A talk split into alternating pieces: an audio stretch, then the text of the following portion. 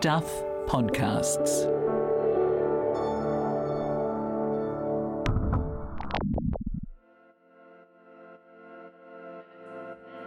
Hi, I'm Michael Wright, and welcome to The Long Read from Stuff, a new audio feature and podcast that showcases our best long form writing and lifts the veil a little to tell you how these stories came about. This week's feature is called Life on the Edge of the Olympics by Stuff national correspondent Dana Johansson, who joins me now. Hi, Dana. Hi, Michael. So, Life on the Edge of the Olympics, those are some high stakes. What drew you to this as a story idea? I guess when I was thinking about how um, we cover the Olympics, we often are focused on the stars or the, or the big name athletes. And I was kind of drawn to the idea of wanting to cover someone who kind of had battled away on the fringes for a long time and was looking to qualify for the Olympic Games. Because often we see these people are just footnotes at the bottom of a story, but I really wanted to focus on their journey. And the subject of this story, as we'll hear, is a sprinter named Joseph Millar. How did you settle on him or find him as your subject? Yeah, I kind of went through sport by sport. I was looking for someone who had um, been around the scene for quite a while and maybe had a couple of cracks at qualifying for the Olympics before. I sort of got to track and field and I was looking around and um, thought of potentially doing Joseph Millar because it was an interesting time in his career as he had sort of been at the top for so long and was starting to get some competition at home with Eddie Osei and Ketia emerging. So that added another layer of, of interest in the story. So I called him up and asked if he'd mind uh, me following him around for a year or so. And I knew within about 30 seconds of talking to him that he would be the right person. He's very open, as, as you'll hear. Indeed. And on that note, tell us about this structure, how you settled on it, and the fact we're going to hear from Joseph in each of these five parts. Yeah, the feature is structured in five parts, and each part is a stage of a 200 metre race. And I guess each kind of stage is also a metaphor for where Joseph was at in his journey at that time as well. So he's talked me through. He's he's very articulate. He's an enthusiastic student of the sport, so he loves sort of sharing the science and everything of of his sport. Um, so he talked me through each stage of the race and, and how you would, would approach it. And that I just sort of got stuck on that idea of that being a metaphor for his journey as well. And that journey takes some time. Uh, talk us through how that went and how that influenced the style of the story we're about to hear. Uh, yeah, so I started this initially in 2019, sort of looking at a year timeline uh, in the lead up to the Tokyo Games, which were originally scheduled in July 2020. Um, then, of course, COVID intervened, has, has played havoc on most people's lives, and Joseph was kind enough to let us follow him around for another year. So yeah, does, the the timeline does jump around a bit, but yeah, so it's told in present tense as as we're sort of explaining it through, going through each stage of his journey. Thanks, Dana. Now here is Dana reading her story, Life on the Edge of the Olympics. For each of the five parts, you'll hear an introduction from Joseph Millar himself. Part 1 Pre Race There's a lot going on in a 20 second race, even before you get to the start line. Joseph Millar's intensity scares even himself at times. For Millar, one of the mainstays of the New Zealand track scene for the past decade, making the Olympic Games is not a dream. It's more elemental than that. I don't want to be an Olympian, the veteran sprinter says. I need to be an Olympian. He is driven by an inextinguishable desire. He is driven by all that has come before, his past failures and successes. He is driven by an endless pursuit of running faster than he ever has before. And sometimes, he concedes, he is driven by fear.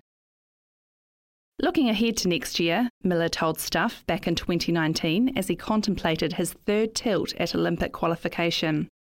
It's exciting, but it's also very scary. It's this really intense feeling of needing something so badly. It's scary because there's always a chance that it might not happen. As we get closer and closer to the Olympics, the fear gets greater and greater. Fear isn't the healthiest of emotions.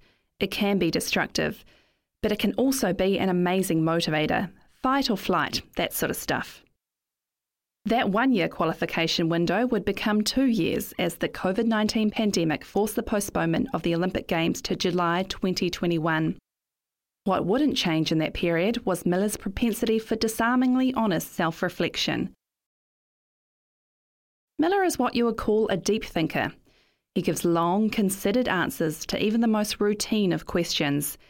He starts slowly at first, tiptoeing from word to word. Then, when he is sure of his footing, he elaborates at length before arriving back, more confidently this time, at his original point with a neatly wrapped summation. It's as if he is using the time to explore his own thinking. Millar is one of around 1,000 Kiwi athletes on the New Zealand Olympic Committee's long list for Tokyo. NZOC Secretary General Kereyn Smith estimates the final team will be about 200. More than 80% of Olympic hopefuls will miss the cut. Joseph Millar is 28. The Tokyo Games are, in all likelihood, his last roll of the dice to make the New Zealand Olympic team. It is a goal he has chased since 2012 when, in a blur of pale limbs, a teenaged Millar flew onto the sprinting scene, picking up the 100 and 200 metre double at the National Championships. His ascent to the throne of New Zealand's fastest man was quick and unexpected. Suddenly, the Olympics were on his radar, although he admits it was a very, very long shot back then.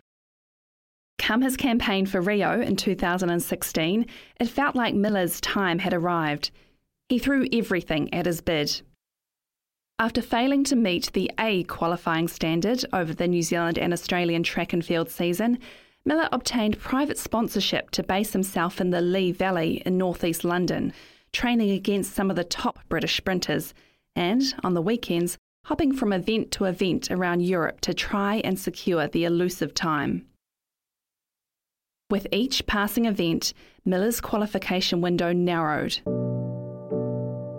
His efforts became increasingly frantic. It came down to one final track and field meet in Switzerland. In a series of mishaps reminiscent of a scene from The Amazing Race, Millar learned his flight had been cancelled while in the back of a cab on the way to Heathrow Airport.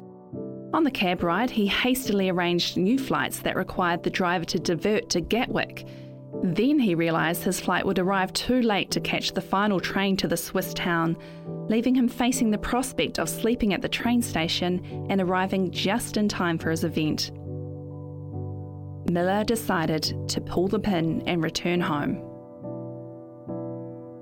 It was tough, he says. I really believed that I could do it. I have more knowledge now, and I now realise I probably wasn't as close as I thought I was. Sure, on a good day with perfect conditions, I might have been able to get there, but knowing what I know now, I believe I am much better set up to do the time and go faster than back then.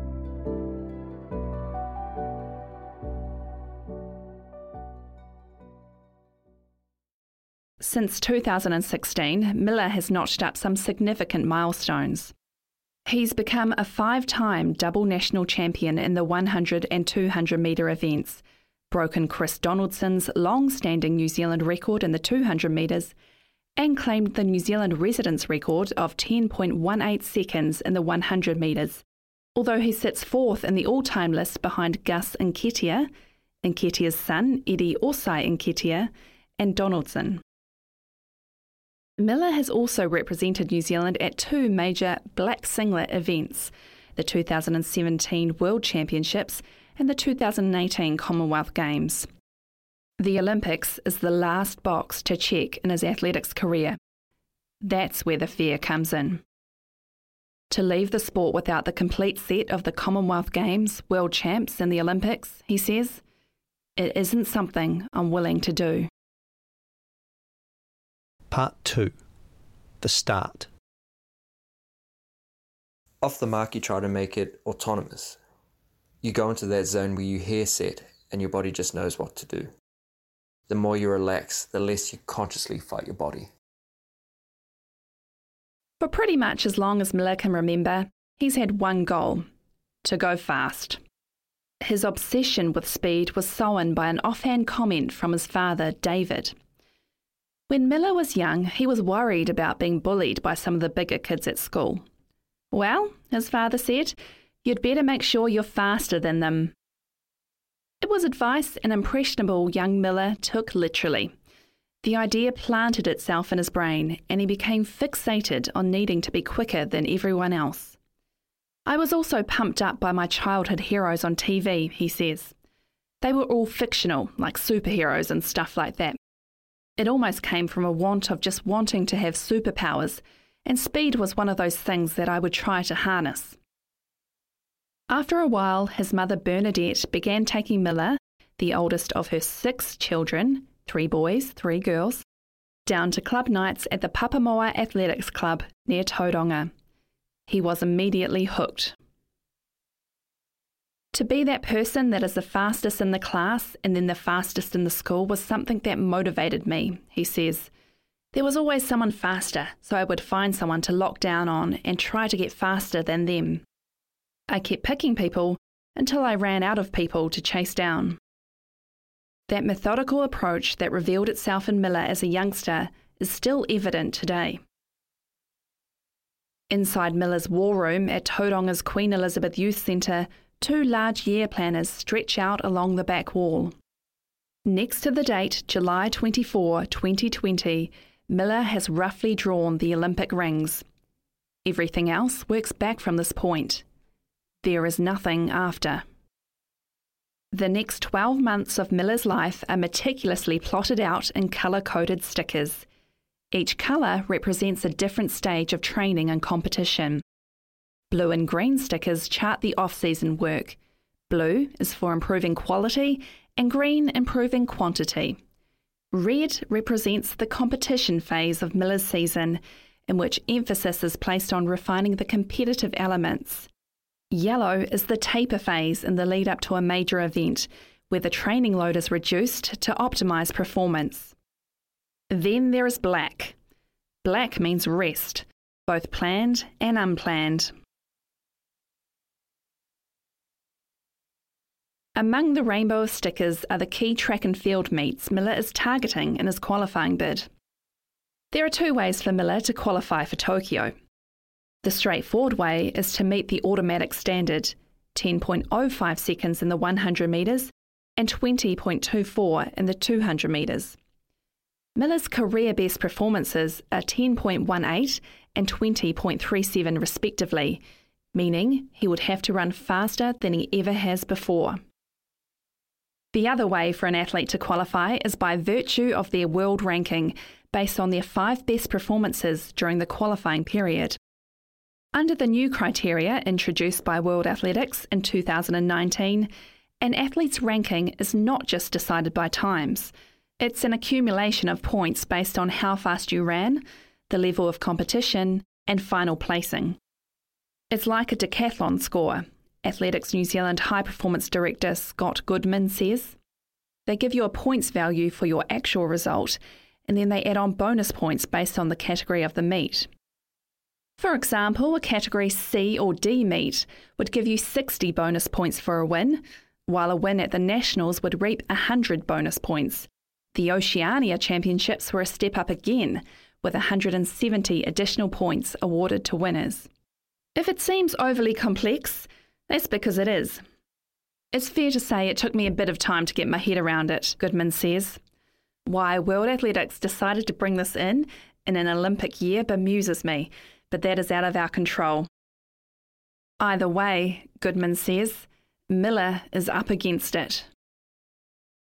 The veteran is facing increased competition at home from impressive youngster Eddie Osei who in mid 2019 had just announced his allegiance to New Zealand following a trans Tasman tussle for his talents. Then there's an additional Olympic hoop all New Zealand athletes must jump through to make the team. Selection for Tokyo is ultimately determined by the New Zealand Olympic Committee, which has an additional criteria that athletes must demonstrate an ability to finish inside the top 16. Given there are already about 30 odd automatic qualifiers in the 100 metres, Goodman says, it's a really challenging argument to make. In a sport where competitors are chasing improvements by hundreds of seconds, breaking any new ground is hard fought.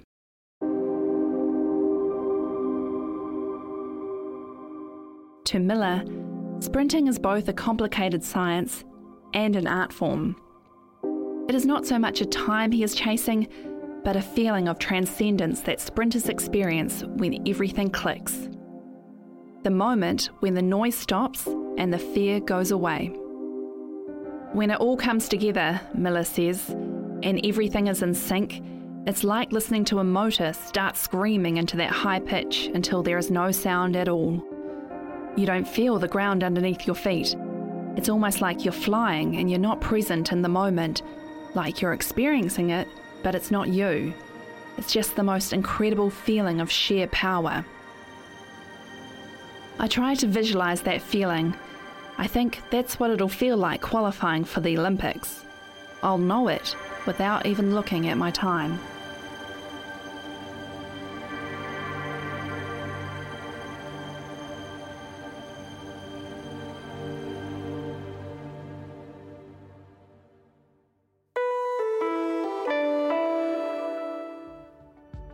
Hi, I'm Michael Wright, host of The Long Read. If you're an advertiser and you like what you're hearing, you could help us keep making podcasts like this one. Thousands of people listen to Stuff podcasts every day. So, if you'd like to be part of one of New Zealand's biggest and best podcast platforms, go to advertise.stuff.co.nz slash audio and get in touch with us. Back to the show. Part 3 The Bend. The drive phase into 200 metres comes at the bend, so you're trying to reach top speed while you've got the centrifugal forces working against you. There were outside forces working against Millar from the beginning. Throughout his career, he has battled the laws of sporting economics.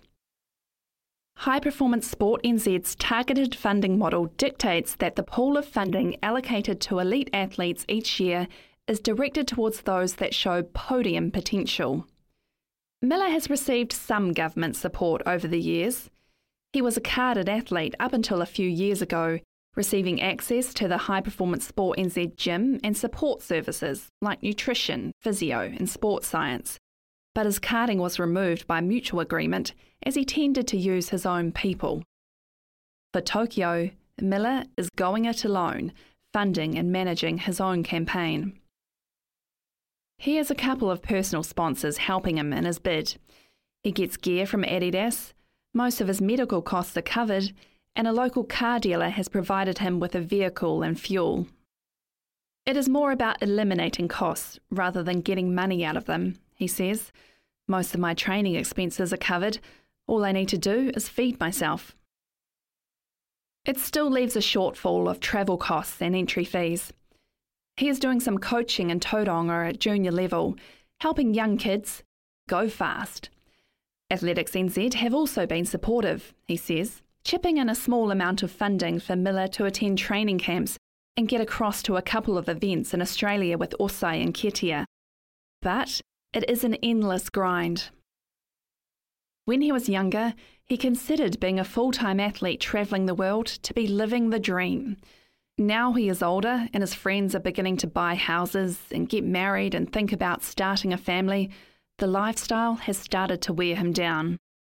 It's not that he's worried about being left behind, he says, but the longer he sticks at it, the sacrifices he is making for his sport become more apparent. It's that sort of crap you have to deal with behind the scenes that does take its toll, he says. Millar has always had an independent streak.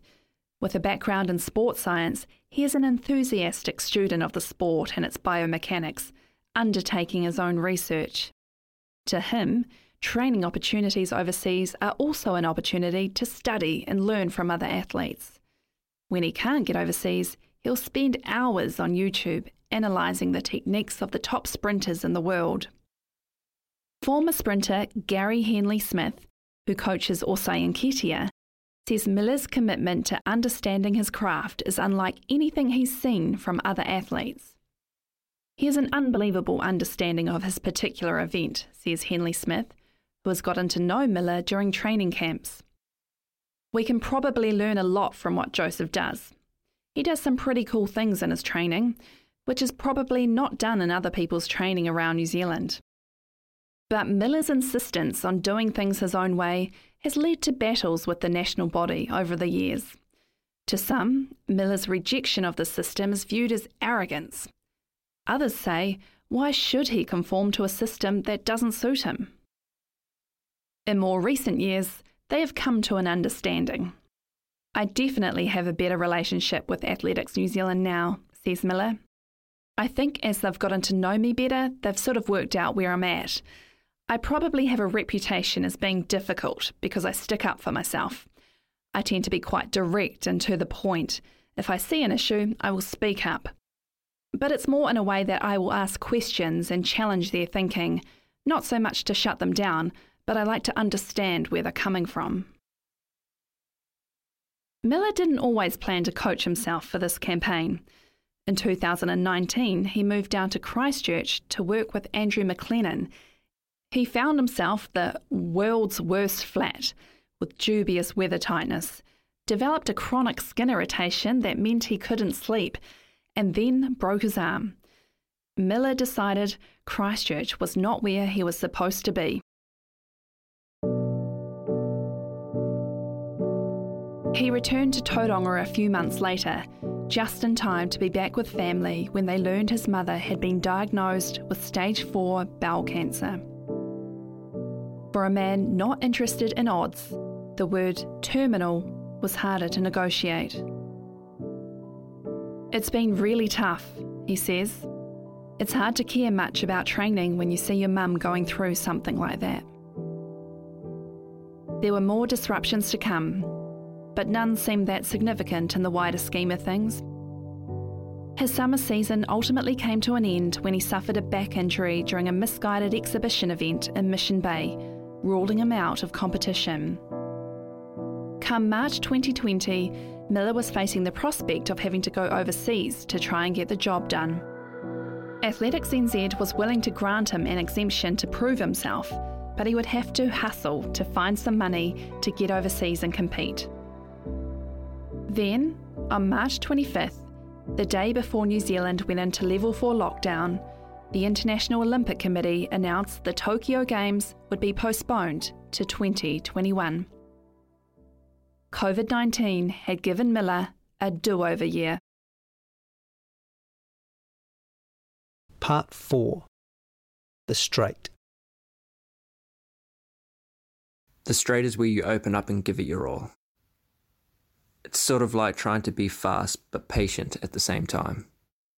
So try and turn it all the way up and try to get it to that last click right before it breaks.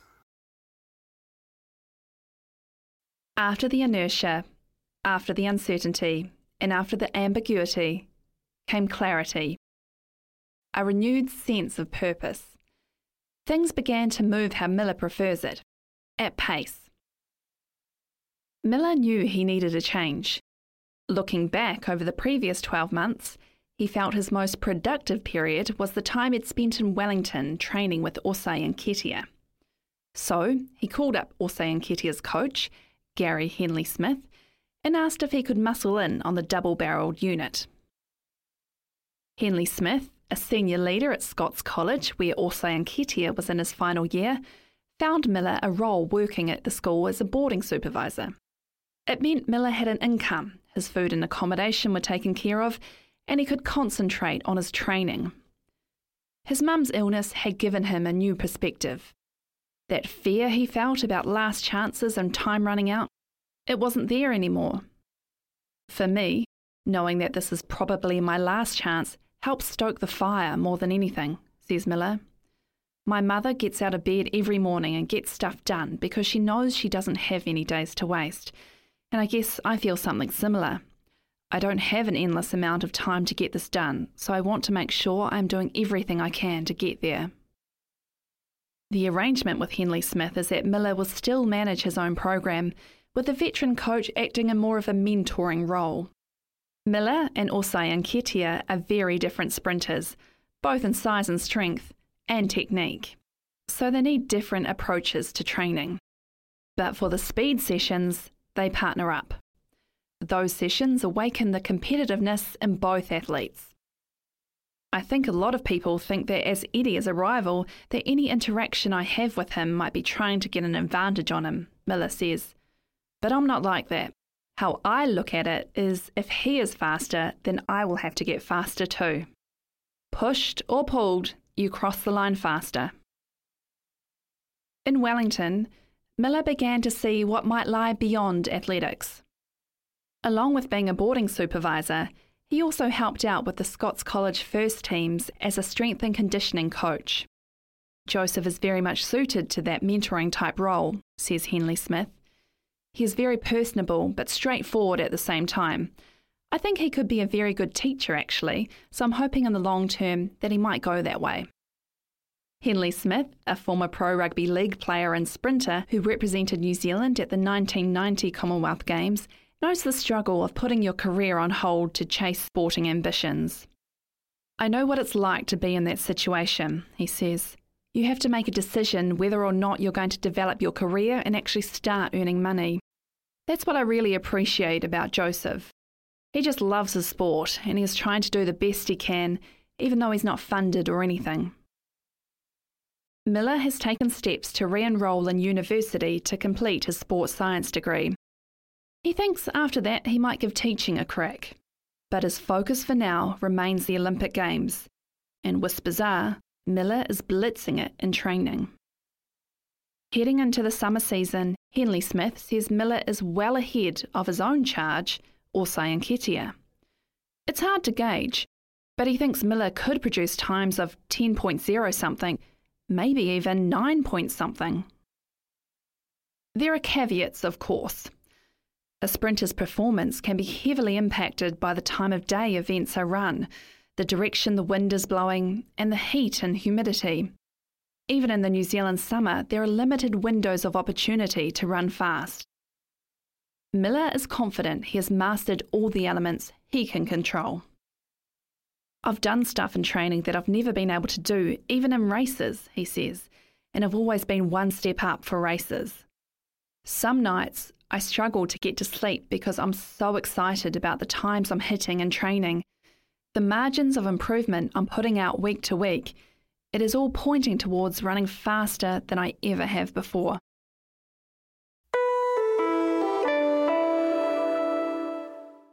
Hi, Michael Wright here. If you're enjoying this podcast, maybe you'd like to check out one of our others. Collapse is the story of the CTV building, which collapsed in the Christchurch earthquake in 2011, killing 115 people. We have a building on fire with persons trapped that we're trying to get out. It's the story of one tragedy in a city full of them. About how a building went up, It shouldn't have got through council. how it came down, And this level collapsed first. the people who were saved, She went from I'm going to die to a realization I'm going to live. and the 115 who weren't. This is a grown man in tears because they couldn't rescue these people. It's also a story about a search for the truth.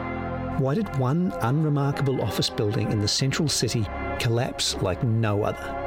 How did almost two thirds of Christchurch's entire earthquake death toll die in this one building? And most of all, was anyone responsible? Go to stuff.co.nz slash collapse or subscribe wherever you get your podcasts. If I don't get fire service here soon, they're going to die from the fire.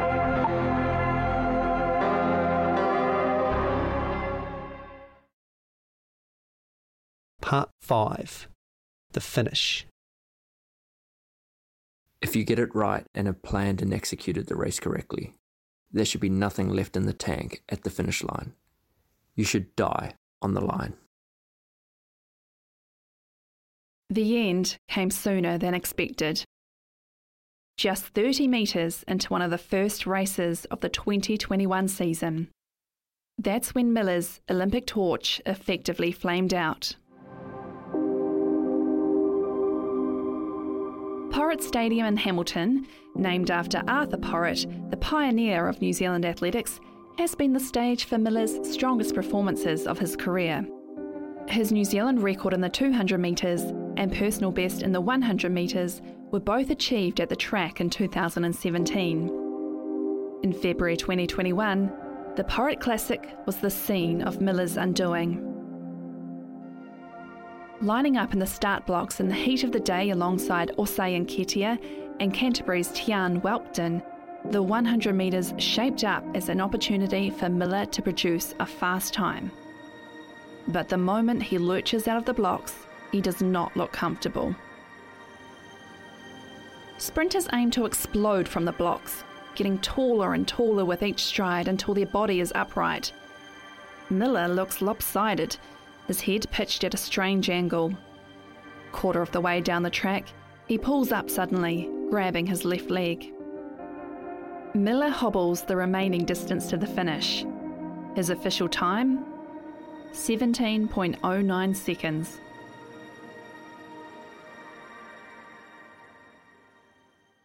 Joseph Millar there, not looking good over the line, the stadium announcer observes as Millar limps off the track, while the two new stars of New Zealand sprinting embrace. After a long wait, Osei Nketia is declared the winner in a time of 10.28 seconds, with Whelpton a tick behind at 10.30. I felt my knee kind of wrench about 30 metres in, Millar explains later. Millar has been battling inflammation in his knee for weeks, restricting his ability to train. The black stickers piled up on his wall planner. It severely affected his performances on the track. It's not so much as painful, he says, more of a damp sensation, like he's walking around on a cushion, making him unable to exert force into the ground. To most realists, it would appear Millar's Olympic campaign is over. His early season form and the injury disruption means Millar has been unable to accrue the points he needs to elevate his ranking. His only chance of qualifying now is to turn up to the National Track and Field Championships in March 2021 and run faster than he ever has before. But there is no talk from Millar that this is the end of his season. There is still time, he says. There are still options. He'll go back to Tauranga, talk to his medical advisors there, maybe get cortisone injections. He remains outwardly confident that if he can just get the issue sorted, he is still capable of producing the times he needs.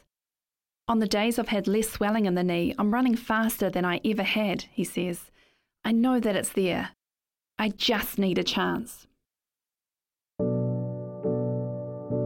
That chance did not arrive. Only the creeping realization that it was over. In late March 2021, the week before the rescheduled national meet in Hastings, Millar makes the call. His injury has not improved, and he isn't anywhere close to the form he needs to be in to run the times required. He is not going to nationals.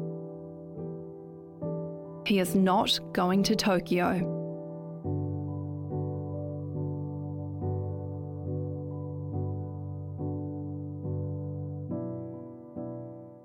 I knew that it wasn't a case of turning up to qualify, which means running faster than before, he says.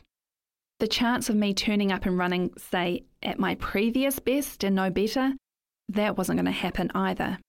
It just turned into one of those things where is this going to be fun or is it going to be a reminder that you're not where you could have been? I just decided I didn't want to put myself through any more of that. Millar is not prepared for this to be the end.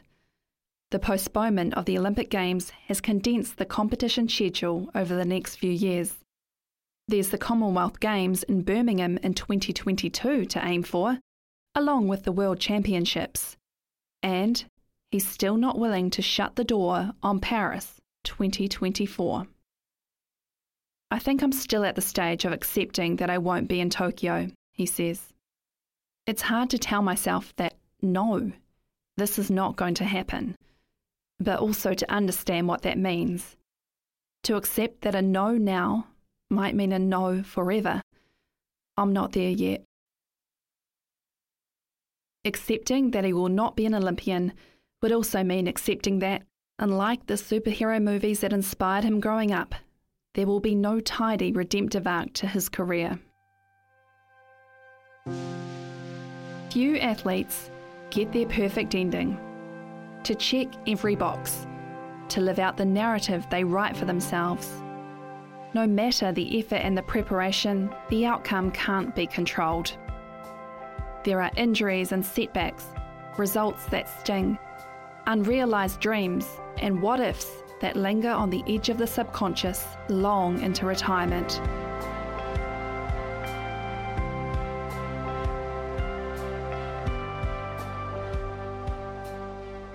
Millar is asked if he still needs to be an Olympian. I don't know, he says. It's hard to answer that right now. This last year, I really went all in and had the best structure around my training and my life. I had the most optimism I've ever had, where it wasn't, I wonder how fast I can run. It was, I'm going to run fast. So, in terms of regrets, I don't really have any. I know I gave it everything I had. Maybe, in the end, all Joseph Millar really needs is to know that he died on the line.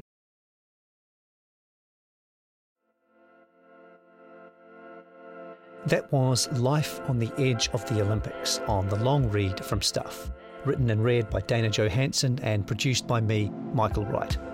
This episode was mixed by Sam Scannell. Stuff's podcast director is Adam Dudding.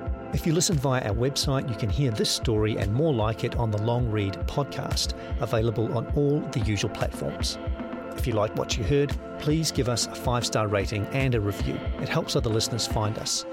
Thanks for listening.